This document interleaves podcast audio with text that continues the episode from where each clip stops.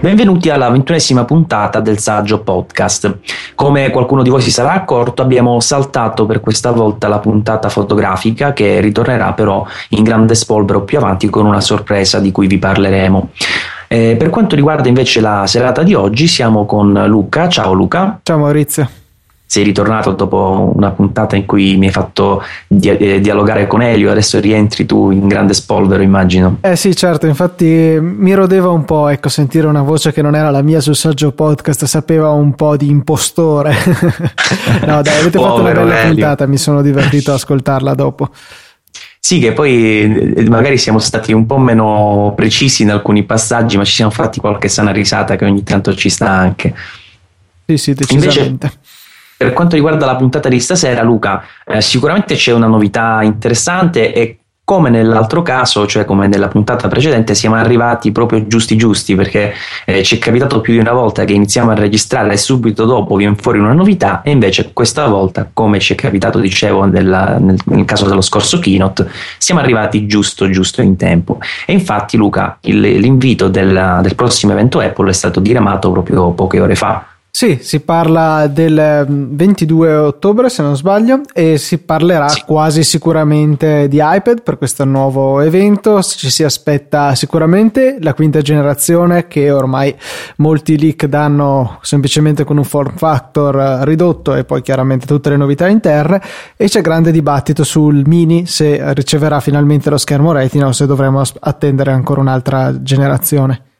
E mettiamo in pausa un po' le speculazioni sull'evento per fare un passo indietro e parlare di iPhone. Un passo indietro perché in realtà ne abbiamo parlato tante volte, essendo un prodotto che è già eh, in commercio in, in, America da qualche tempo, ma eh, in America è nei primi stati, ora non ricordo quali sono stati eh, inclusi insomma nella prima tornata, ma eh, adesso sappiamo che il 25 ottobre eh, arriverà in altre nazioni, tra cui fortunatamente l'Italia, quindi ci hanno inserito nella seconda tornata.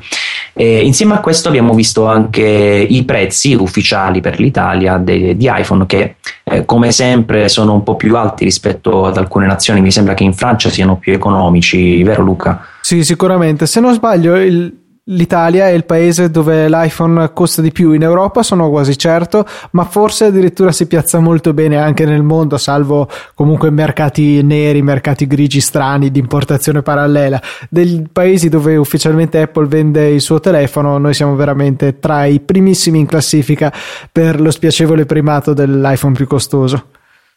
Infatti un primato davvero spiacevole, come giustamente dici. E, e si parla di 729 euro per uh, l'iPhone 5S da 16 GB, che poi praticamente è lo stesso prezzo che aveva prima il 5, ricordiamolo, e, e poi si sale di 110 euro ogni taglio di eh, memoria in più, quindi in sostanza diventano 839 euro per il modello da 32 GB e 949 euro per il modello da 64 GB. Altrettanto interessanti anche i prezzi della, del 5C, vero Luca? Sì, sono forse un po' più alti di quello che ci aspettavamo. Si sperava magari che Apple riuscisse a fare qualcosina di più, dato che alla fine si tratta eh, del telefono dell'anno scorso con una scocca in plastica, quindi più economica da eh, costruire per loro. Invece, eh, come spesso hanno fatto nella loro storia, hanno puntato anche qui eh, sulla ricerca di un maggiore margine. Infatti, i prezzi partono da 629 per il modello da 16 giga e, come è già successo negli Stati Uniti, il modello da 32 si porta allo stesso prezzo del 5S da 16, e cioè 729 euro. Quindi uno ha la scelta o prendo il 5C da 32 o con gli stessi soldi il 5S da 16. Esatto, sì, che... è una scelta per chi fosse veramente impossibilitato a investire negli ulteriori 110 euro per il 5S da 32 che non saprei bene eh, io stesso come fare. Forse mangerei la foglia e mi prenderei il 5S da 16, ma non lo so, non, non mi sono mai posto il problema, sinceramente. Beh, intanto moltissimi hanno giustamente evidenziato che i prezzi sono effettivamente eh, piuttosto elevati per il 5C, non eh, tanto in senso assoluto, diciamo, anche perché comunque eh, essendo l'hardware della, dell'iPhone di precedente generazione che fino a due giorni fa insomma era venduto a 729 qui ci troviamo con una novità tra virgolette estetica eh, e con un prezzo di 100 euro inferiore. Però c'è anche da dire che eh, con invece eh, 100 euro in più si prende il nuovo modello che di novità ne ha tante e ne abbiamo parlato anche nel precedente podcast, eh, dal sensore di impronte digitali ai nuovi chip e via dicendo. Quindi eh, si, eh, ci si trova in una situazione un po' Eh, difficile se vogliamo nel momento in cui si sceglie perché eh, anche se uno vorrebbe eh, spendere di meno, volesse spendere di meno con il 5C, in realtà si trova ad avere di fronte una, una cifra abbastanza importante perché di certo poi economico non lo è stato. E infatti i primi report dicono che l'iPhone 5C vende eh, più o meno la metà del 5S Notizia che è stata diramata anche con un po' di eh, diciamo preoccupazione, come se non stesse vendendo abbastanza, ma devo dire che per come partiva svantaggiato in termini di prezzo e di eh, diciamo rapporto qualità-prezzo eh, più complessivamente, alla fine eh, secondo me i risultati sono ottimi. Sì, decisamente. Consideriamo che di solito in questa fase del lancio di un prodotto chi si affretta a comprare sono gli appassionati estremi, quindi quelli che puntano sicuramente alle caratteristiche innovative che il 5S porta rispetto al modello dell'anno scorso. Modello dell'anno scorso che, come abbiamo già sottolineato tante volte, quest'anno eh, si presenta al pubblico sotto le mentite spoglie di un iPhone nuovo. Trattasi comunque dell'iPhone 5C che è l'iPhone 5 dell'anno scorso. Ecco quindi che eh, probabilmente vedremo eh, più avanti nel ciclo di vita di questi due prodotti, magari forse addirittura una inversione di tendenza in cui eh, Apple, magari soprattutto in quei mercati dove eh, l'abbonamento la fa da padrone, eh, riuscirà a vendere il 5C a quei soli alla fine 100 dollari di meno a chi si presenterà magari per caso in un Apple Store, lo vede lì colorato, gioioso, devo giusto cambiare il telefono perché non prendermi un, un bel iPhone colorato. E allora potremo vedere appunto un, un, incremento delle vendite. Fino a quando tutti quelli che desideravano il 5S ancora prima che fosse annunciato non avranno ottenuto il loro secondo me sarà comunque il modello più costoso a fare la parte del leone come vendite eh sì, però se ti ricordi quando abbiamo visto un po' di statistiche anche negli anni passati, eh, I telefoni precedenti continuano a vendere abbastanza sia nei mercati emergenti, ma anche dove ci sono magari quegli abbonamenti eh, che ti propongono il telefono magari a 0 euro solo con il canone. No? E infatti il 4S ha venduto tanto anche durante il periodo del 5. Eh, quindi in effetti a lungo termine potrebbe, come giustamente hai detto, anche ribaltarsi questa eh, tendenza di vendita, magari il 5C finisce, finisce che vende di più della, del 5S, no? sarebbe il colmo, ma è anche possibile. Potrebbe succedere sicuramente. Eh, vedo comunque in, in, nel prossimo futuro un calo leggero di vendite del, del 5S e un aumento del 5C, se poi ci sarà anche il sorpasso, insomma stiamo a vedere.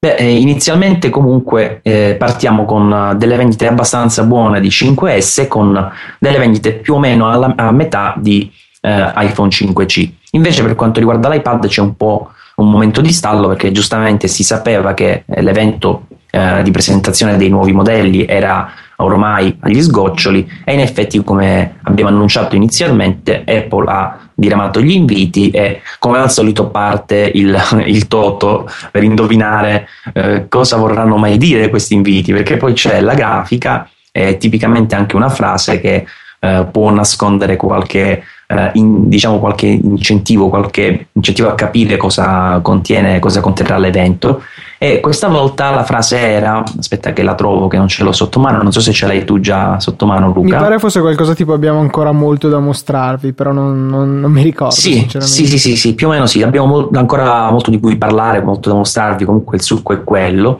E, ehm, e quindi questo fa capire che oltre all'iPad che comunque si aspetta quasi per certo, eh, c'è apertura per uh, altre novità. Speriamo magari in un bel refresh della gamma MacBook Pro sia Retina che non con l'introduzione dei processori Aswell che eh, ormai sono arrivati sugli iMac, sono stati presentati tempo fa sugli Air, quindi eh, veramente sono gli ultimi praticamente computer che eh, hanno bisogno di questo upgrade, sicuramente più del Mac mini che poi alla fine essendo un computer fisso di fatto non, ha, eh, non, non beneficerebbe così tanto quanto i portatili di un aggiornamento alle CPU Intel che non punta tanto all'aumento delle prestazioni quanto alla riduzione dei consumi ai quali siamo particolarmente sensibili quando eh, siamo alimentati a batteria. Però sai, il Mac mini è sempre una macchina abbastanza cruciale nell'offerta Apple perché non avrà vendite da capogiro, eh, però tutto sommato rimane l'unica che eh, è veramente entry level per chi eh, vuole affacciarsi al, al mondo Apple o magari ha già un parco di accessori tra cui monitor, tastiera, mouse, eccetera, allora eh, diventa comunque un computer secondo me importante nella line-up. Eh, l'aggiornamento ci sta, io ritengo che anche quello dovrebbe, dovrebbe arrivare. Infatti, oggi eh, mentre pubblicavo l'articolo, eh, ho proprio menzionato le prime cose che mi sono venute in mente sono state eh, queste che dicevi tu dell'aggiornamento ad Aswell, quindi Mac mini, MacBook Pro che sono gli unici rimasti indietro, e poi non sarebbe male conoscere anche la data eh, ufficiale di disponibilità dei Mac Pro. Sì, eh, sicuramente molti professionisti sono lì che non si tengono più sulle sedie, l'attesa è stata lunga, soprattutto non so se è stata addirittura peggiorata dal fatto che ci abbiano mostrato questo grazioso cestino delle immondizie nero eh, a giugno, se non sbaglio, durante il WWDC. Eh, per cui molti sono veramente lì che non stanno più nella pelle. Eh, sicuramente sono, come dicevamo anche all'epoca, un mercato molto di nicchia, non, sicuramente non si vedranno grandi numeri dalle vendite di questo computer, però comunque eh, ci sono veramente molti professionisti che lo stanno aspettando e forse sarebbe davvero giunto il momento che Apple eh, sveli poi quello che, eh, quelle che saranno le date per il rilascio, che vedranno come al solito gli Stati Uniti subito ad avere il nuovo prodotto e noi da aspettare mesi e mesi.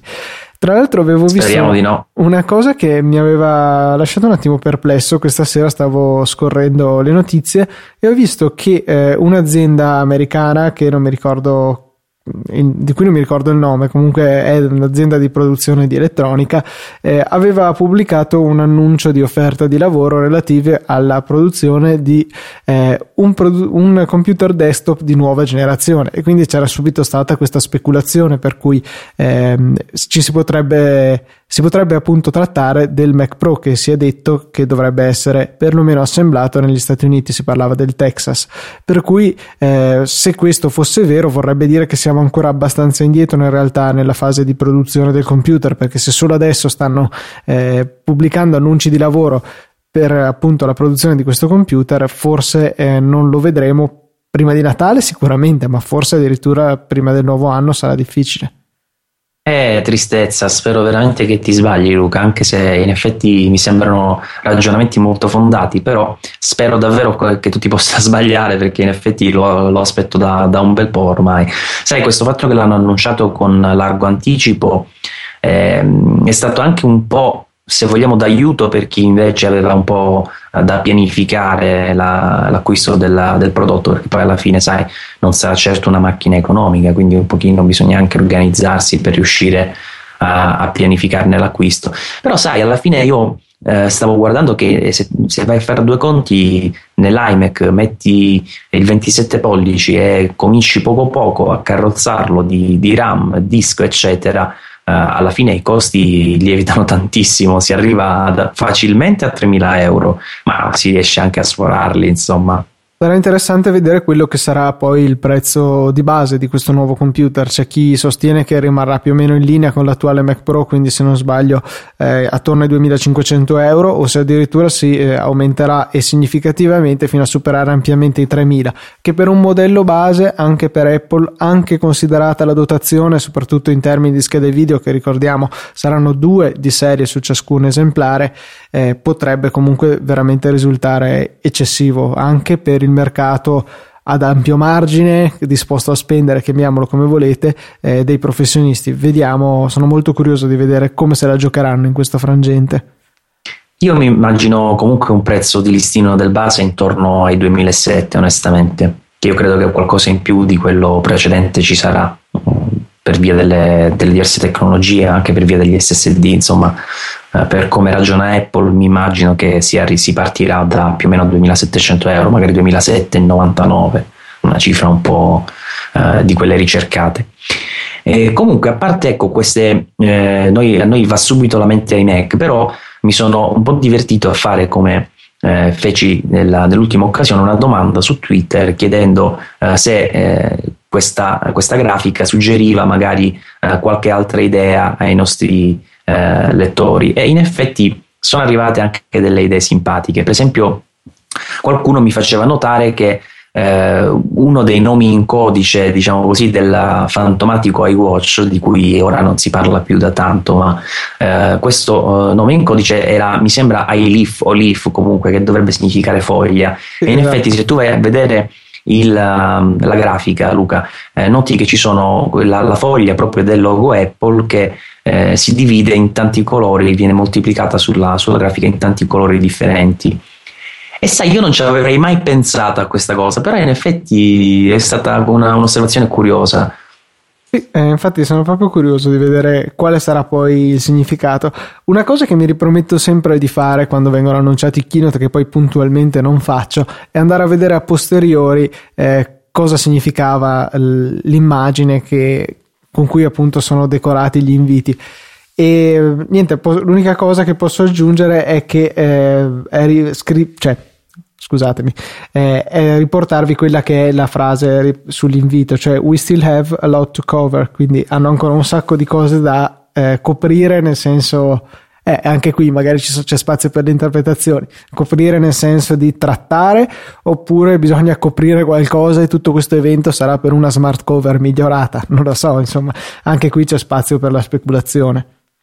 Sì, in effetti avevo sentito parlare anche di questo, di una reinterpretazione della smart cover, prodotto che comunque nel momento in cui presenteranno l'iPad sicuramente farà anche eh, la sua comparsa, se, non so se è rinnovato o meno, sicuramente adattato magari alle nuove forme dell'iPad, eh, eh, però diciamo che la parola cover di per sé, a meno che non abbiano diciamo, ricercato un gioco di parole, dovrebbe significare in effetti quello che dicevamo all'inizio, quindi di andare a cose di cui parlare, di cui discutere e quando dice che sono tante ti fa pensare che oltre a, ad iPad, iPad mini, quello che vuoi, magari l'aggiornamento del, del, MacBook Pro, però ti aspetti in effetti quasi una one more thing no? per come l'hanno uh, presentata questa, questa grafica.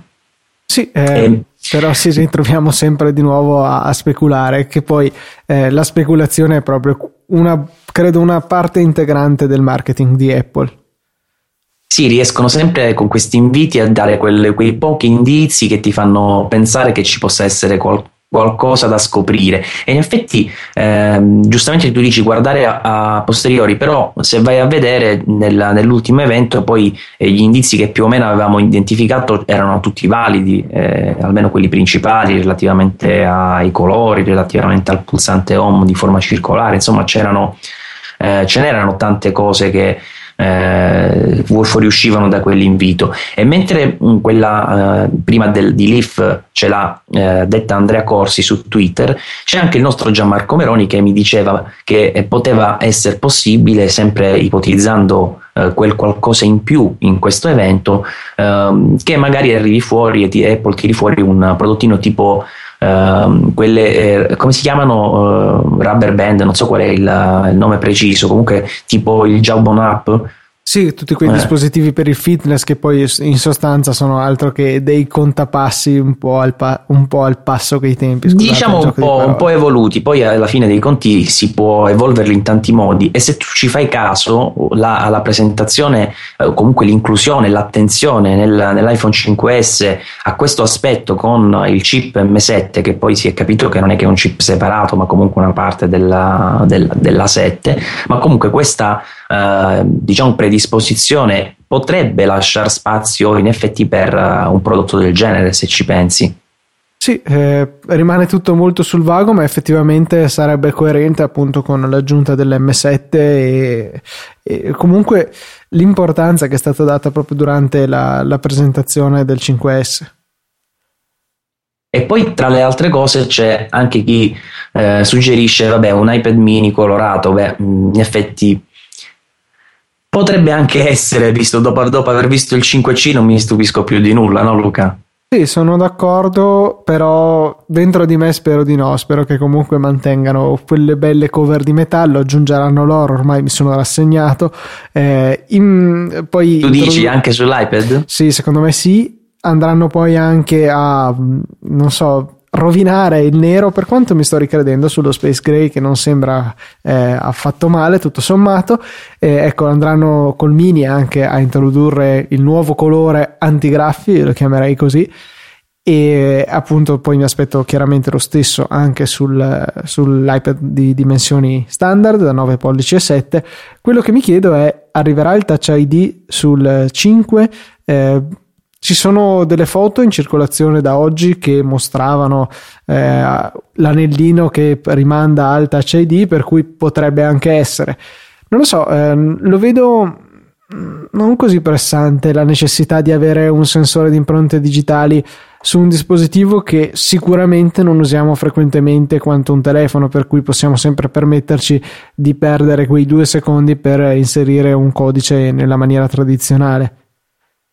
Sì, di base la penso anche io come te, però c'è anche da dire che di solito Apple quando inizia ad introdurre una novità che per lei diventa anche parte del marketing, se vogliamo, eh, tende a spalmarla un po' su tutti i dispositivi, quindi eh, me l'aspetterei un iPad, magari non ce l'avrà l'iPad mini per dire, e invece eh, potrebbe averla l'iPad 5.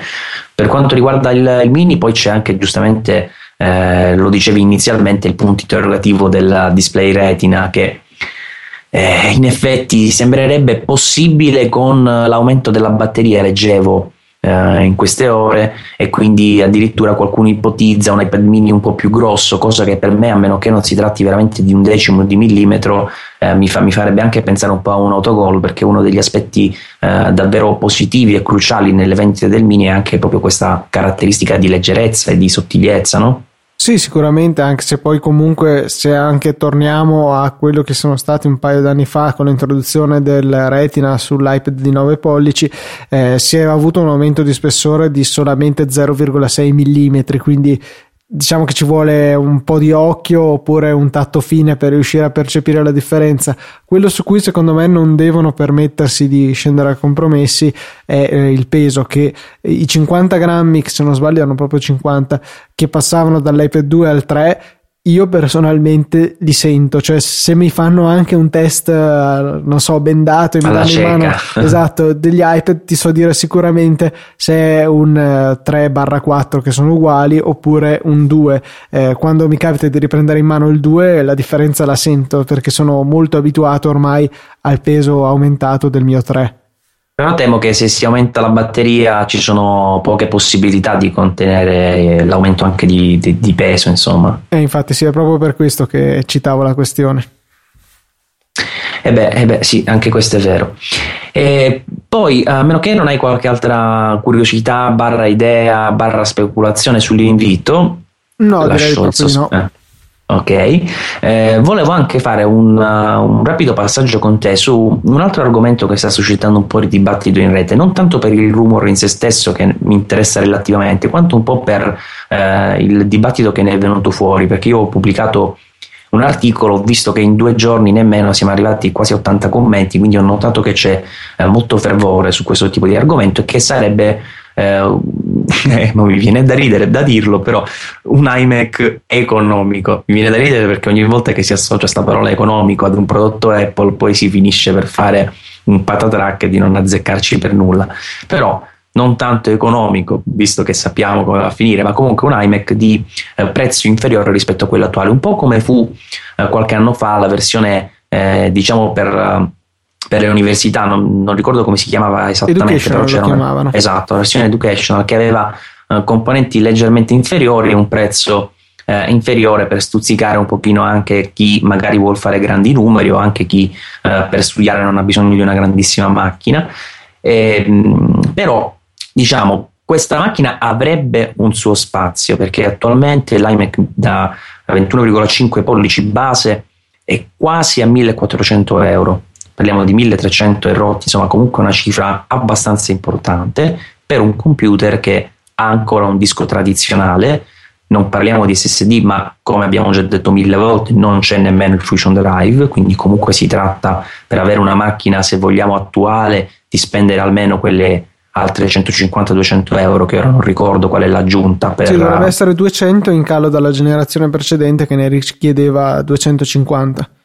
Ok, e quindi si tratterebbe di avere un computer base che per avere il Fusion Drive, che ora come ora secondo me è proprio il minimo indispensabile per un computer di quelle caratteristiche, perché se era un Mac mini magari dici posso farne a meno, ma su una macchina di quel calibro te l'aspetti insomma. e si arriva a spendere praticamente 1600 euro. Quindi eh, spazio per un iMac più economico non è che ce n'è, ce n'è a bizzeffe perché anche a posizionarlo a 1100 euro sarebbe economico. Esatto, era proprio la cifra che avevo attuale. in mente io. Secondo me dovrebbero riuscire a, non so, prendere l'iMac attuale così com'è e tagliarlo brutalmente di prezzo fino a, ai 1100 euro, magari risparmiare qualche cosina sul processore che all'utente medio in realtà non serve assolutamente a niente e andare a dotare almeno del Fusion Drive di serie i nuovi iMac perché alla fine eh, intendo quelli piazzati ai 1300 euro di adesso. Eh, se ci pensiamo eh, rispetto al computer che vi trovate nella configurazione base, il Fusion Drive non va altro che aggiungere eh, l'SSD da 128 GB. Ora, se noi guardiamo il fatto che noi comuni mortali possiamo con 80-90 euro prenderci un SSD da 128 GB, immaginate a che prezzi può averli Apple. Io non mi stupirei se fossimo nell'ordine dei 30 euro, forse anche meno. Per cui eh, veramente per loro l'aggravio di prezzo sarebbe nullo e però secondo me ci sarebbe un certo ritorno ehm, nella, nell'immagine. Uno perché stai proponendo comunque una soluzione innovativa e due perché la velocità data da un SSD anche sotto forma di Fusion Drive soprattutto poi quando il sistema è scarico e quindi gira prevalentemente sull'SSD eh, è veramente enorme, come abbiamo avuto modo di dire eh, in tante occasioni, e mh, è vedibile, non lo so, la nota benissimo anche eh, l'utente più inesperto che abbia comunque un metro di confronto e abbia usato un altro computer. Vedere il PC si, o il Mac che si avvia in pochissimi secondi, che eh, fa partire tutte le applicazioni in un balzello solo sulla dock, quelle sono differenze veramente enormi. Io ho, ho avuto modo di provare computer anche recenti di miei amici, anche appena comprati, ma con questi hard disk che sono veramente una pena da utilizzare, cioè mi viene veramente da prendere il computer e sbatterlo contro il muro, insopportabile. E notare che io vengo comunque da un metodo di paragone che non è più eh, all'ultimo grido. Ho un MacBook Pro che ha tre anni, ha un SSD che ha due anni e mezzo e è completamente spompato. In lettura sequenziale credo faccia 50 mega forse, però comunque l'accesso random rimane molto più veloce di quello che è eh, la prestazione fornita da un disco tradizionale e risulta comunque a chi eh, dei miei amici capita di vederlo una bestia velocissima, incredibile incredibile, ma, ma è il Mac che fa così. è, è eh, SSD. questo effetto sarebbe giustamente facilmente raggiungibile perché in effetti se tutti i Mac avessero come minimo il Fusion Drive, che come giustamente hai detto si tratterebbe per Apple di una spesa aggiuntiva minima, ci si troverebbe, ci si troverebbe ad avere un, uh, un, effetto wow su tutta la gamma, cioè come se associ poi a Mac velocità, cioè quella anche nel, banalmente nel centro commerciale, no? eh, chi va a guardare il computer, dove magari nel centro commerciale non trovi quasi mai i modelli già modificati eh, in fase d'ordine, quindi ti trovi i modelli base con i dischi tradizionali, eh, si troverebbero invece ad avere un computer nettamente, almeno dal punto di vista dell'approccio e della sensazione, insomma, a pelle nettamente superiore come velocità rispetto agli altri computer. E questa cosa Apple la dovrebbe sfruttare a maggior ragione proprio lei che con il MacBook Air ha ottenuto il risultato di vendite che ha ottenuto grazie agli SSD, perché eh, intendiamoci con un Intel Core solo da 1,4 GHz a basso voltaggio, se non ci fosse stato l'SSD, il MacBook Air eh, sarebbe stato un flop clamoroso sì, come d'altronde era stato, fa- era stato poi per il suo predecessore, l'originale MacBook Air, che soffriva di una cronica lentezza data dal processore, il fatto che poi scaldava molto e eh, addirittura di serie c'era un hard disk da 80 giga meccanico, di quelli mi pare da 1,8 pollici, per cui una porcheria sì. estrema in termini di velocità. Pensate, se non erro era addirittura 4005, neanche 5004 come velocità di rotazione. Sì, cioè veramente un, una miseria, praticamente lo stesso hard disk che mettevano negli iPod Classic. Poi hanno messo l'SSD perlomeno come opzione, non so com'è andata la situazione perché era un Non po'... l'ha scelto nessuno perché non sapevano neanche cosa fosse, questo è stato il risultato. Esatto, e alla Però... fine insomma hanno avuto un computer che è stato, eh, da un, se da un lato è stato incensato perché comunque è una nuova idea, un computer molto leggero, portatile, eccetera, poi di fatto aveva delle gravissime falle nell'esecuzione. E quindi insomma siamo d'accordo, questo cavolo di iMac leggermente più economico, ecco ci mettiamo prima l'aggettivo più azzeccato, ci starebbe come, eh, sicuramente come unità di vendita, eh, però anche qui io mm, non lo so, qualche dubbio ormai sul, sulla produzione di prodotti uh, a basso costo da Apple lo, lo, ce l'ho sempre in mente perché non lo so, ogni volta che pensiamo, sì, un prodotto come per esempio l'iPhone 5C sarebbe stato sicuramente in grado di spiazzare gran parte della concorrenza Android se avesse avuto un prezzo anche di 100 euro, magari inferiore, 100 euro, 150 poi sarebbe stato il massimo. Eh, però Apple non mi sembra che abbia seguito questo ragionamento invece di andare dove avrebbe voluto il mercato, dove avrebbero voluto gli utenti, ha seguito la sua strada e io temo che anche in questo senso Apple non, non farà qualcosa del genere per quanto riguarda la linea di iMac, ma uh, ciò non toglie che onestamente lo spererei sia per lei ma anche per, uh, per gli acquirenti, insomma. Senza contare che non so quanto sarebbe disposta ad andare a buttare risorse, buttare, mettere risorse in un mercato come quello dei computer desktop che è in flessione allucinante. Se il mercato dei computer in generale è in calo, quello dei desktop lo è ancora di più. Eh, la maggior parte delle persone che noi tutti vediamo si compra un portatile perché comunque eh, risulta più che sufficiente per le necessità di, di, buona parte della popolazione e però ha questa possibilità di essere spostato perché certi portatili che ho visto gli mancavano giusto i cingoli eh, però ecco eh, ha la possibilità comunque di essere utilizzato anche in mobilità almeno parziale. Un computer fisso sia anche all in one come l'iMac di certo non, non ci immaginiamo di portarcelo in valigia anche se io ce l'ho la valigia, lo sai, per la valigia sì, dell'America. La... sì, sì, però ecco, diciamo che sei un caso particolare, lo ammetti. sì, lo ammetto, però ti devo anche dire che in effetti se tu non lo usi come eh, collegato a 6 milioni di periferiche esterne, l'iMac di base ha un solo cavo, quello di alimentazione, perché se fai conto che tu wifi eccetera eccetera vai a sopperire tutte le connessioni senza cablature, alla fine tu hai un computer che si attacca solo ad una spina, mouse e tastiera wireless e è finito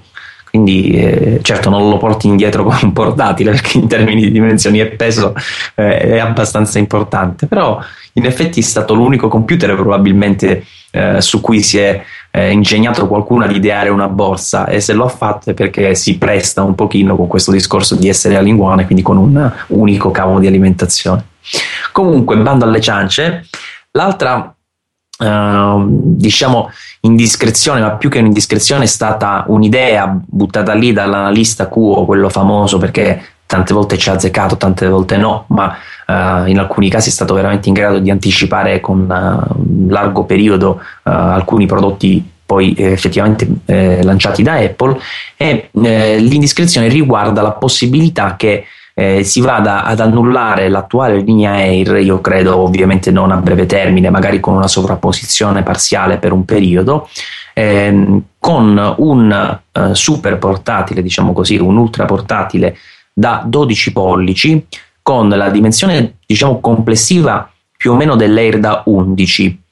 anche più sottile si diceva in, questi, in queste indiscrezioni e con però cornice molto sottile e uno schermo da 12 pollici, quindi eh, un prodotto che, che, in termini di dimensioni e di spazio, diciamo, eh, sulla scrivania va quasi ad equiparare quello del 13 pollici, ma che avrebbe anche la risoluzione retina, quindi schermo retina 12 pollici, chassis molto piccolo per essere quasi paragonato a quello dell'11 pollici, sarebbe un portatile davvero mm, perfetto per la mobilità. Ma non lo so, sinceramente mi lascia un po' perplessa questa cosa, perché comunque risoluzione sì con Retina sicuramente ce n'è d'avanzo, se poi eh, vanno a prendere eh, la stessa risoluzione equivalente diciamo del 13 pollici che a sua volta è la stessa del MacBook Pro da 15 che a sua volta è la stessa del MacBook Pro 15 Retina, eh, spazio per lavorare ce n'è. Quello che temo che risulti un po' tra- sacrificato è il, il, fatto che comunque le cose sono veramente piccole sullo schermo.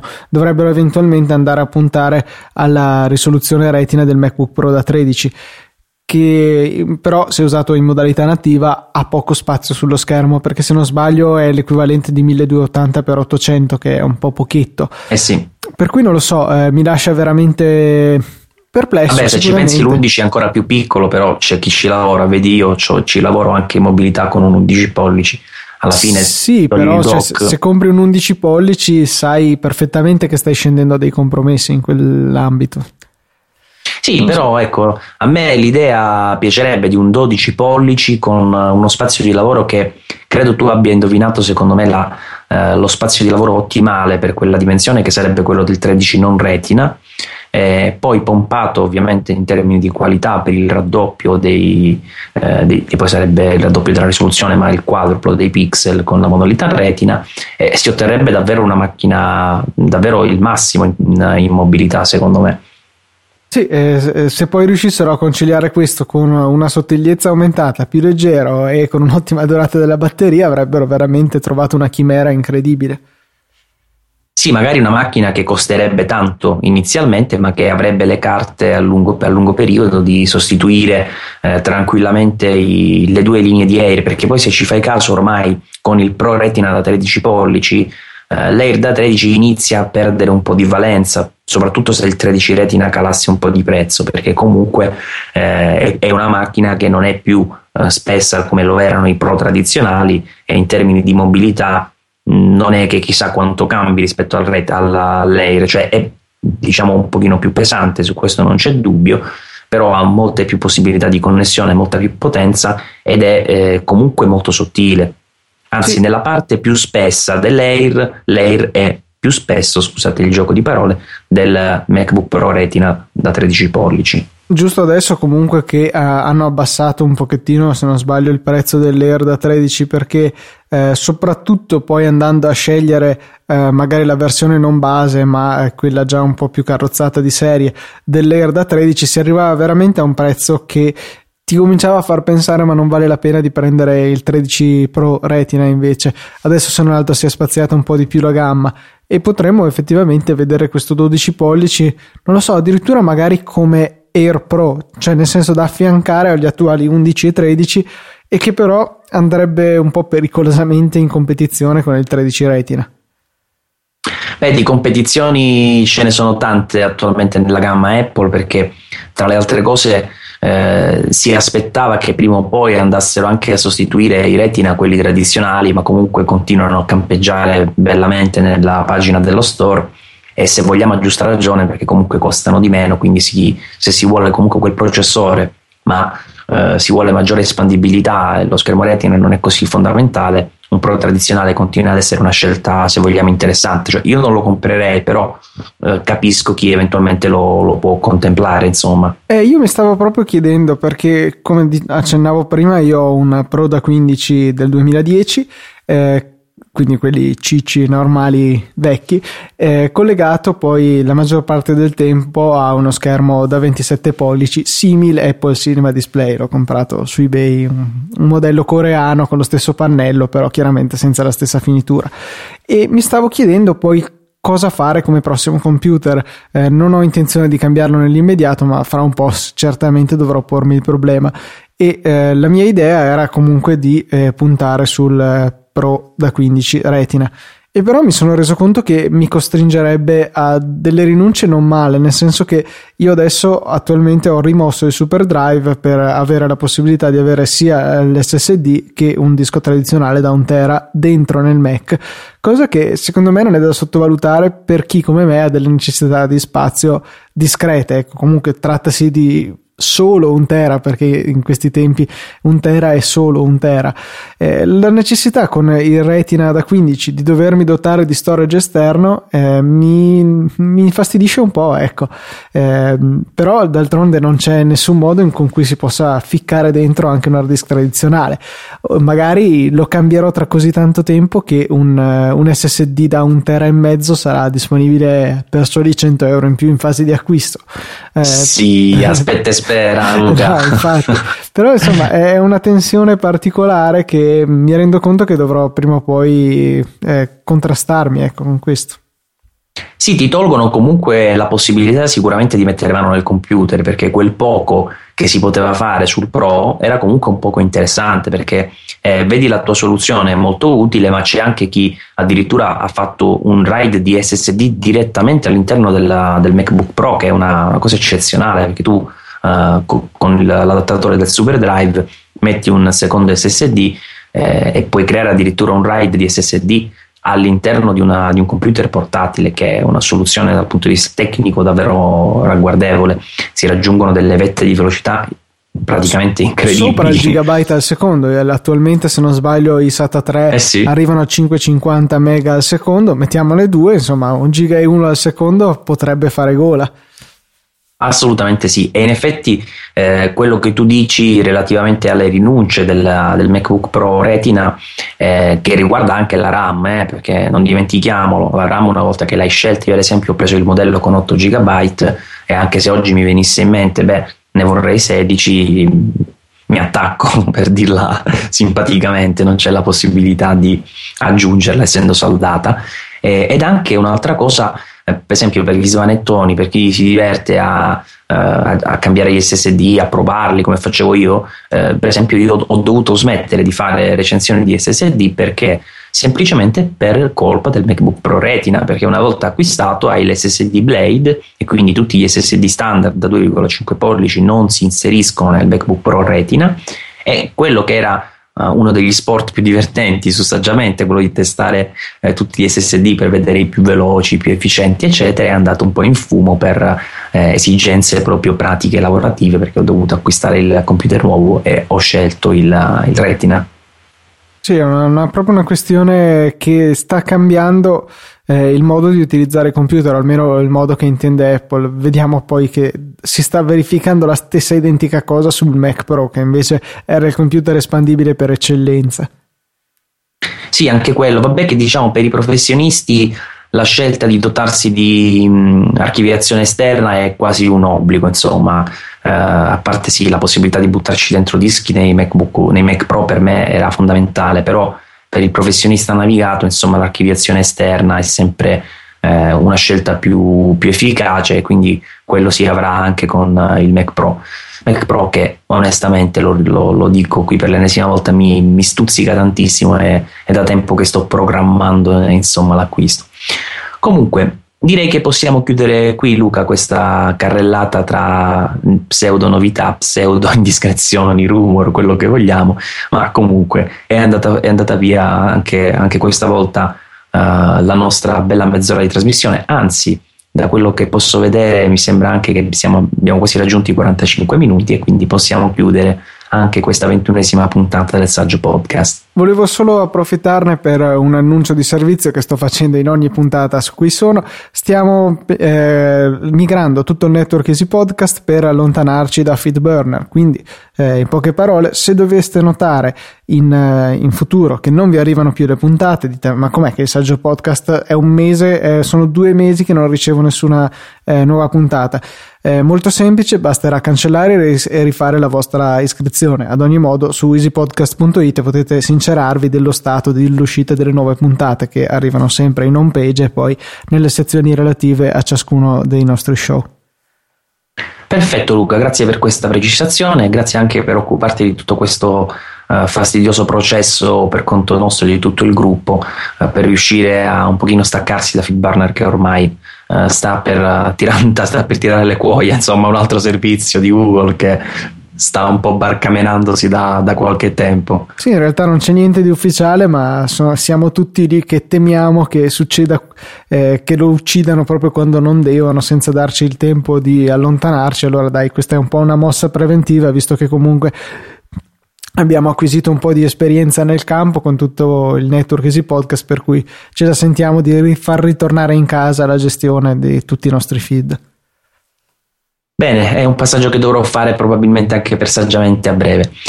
Chiudiamo qui questa puntata, un saluto a tutti gli ascoltatori, un saluto a te Luca. Ciao Maurizio e ciao a tutti quelli che ci hanno ascoltato e ci rivediamo alla prossima puntata, ma anzi una piccola precisazione, non l'abbiamo detto, ma è il caso di aggiungerlo Luca in calce a questa puntata che eh, considerando che ci sarà l'evento Apple il 22 ottobre, ci sarà anche il nostro saggio live. Poi ovviamente vi daremo eh, sia qui eh, sul saggio podcast, ma anche eh, sui uh, vari siti le indicazioni relative a dove si svolgerà, l'orario, eccetera, eccetera. Quindi continuate a seguirci così avrete tutti i dettagli per seguire in diretta audio, come sempre, anche questa uh, presentazione dei nuovi prodotti Apple. A presto, alla prossima puntata del Saggio Podcast.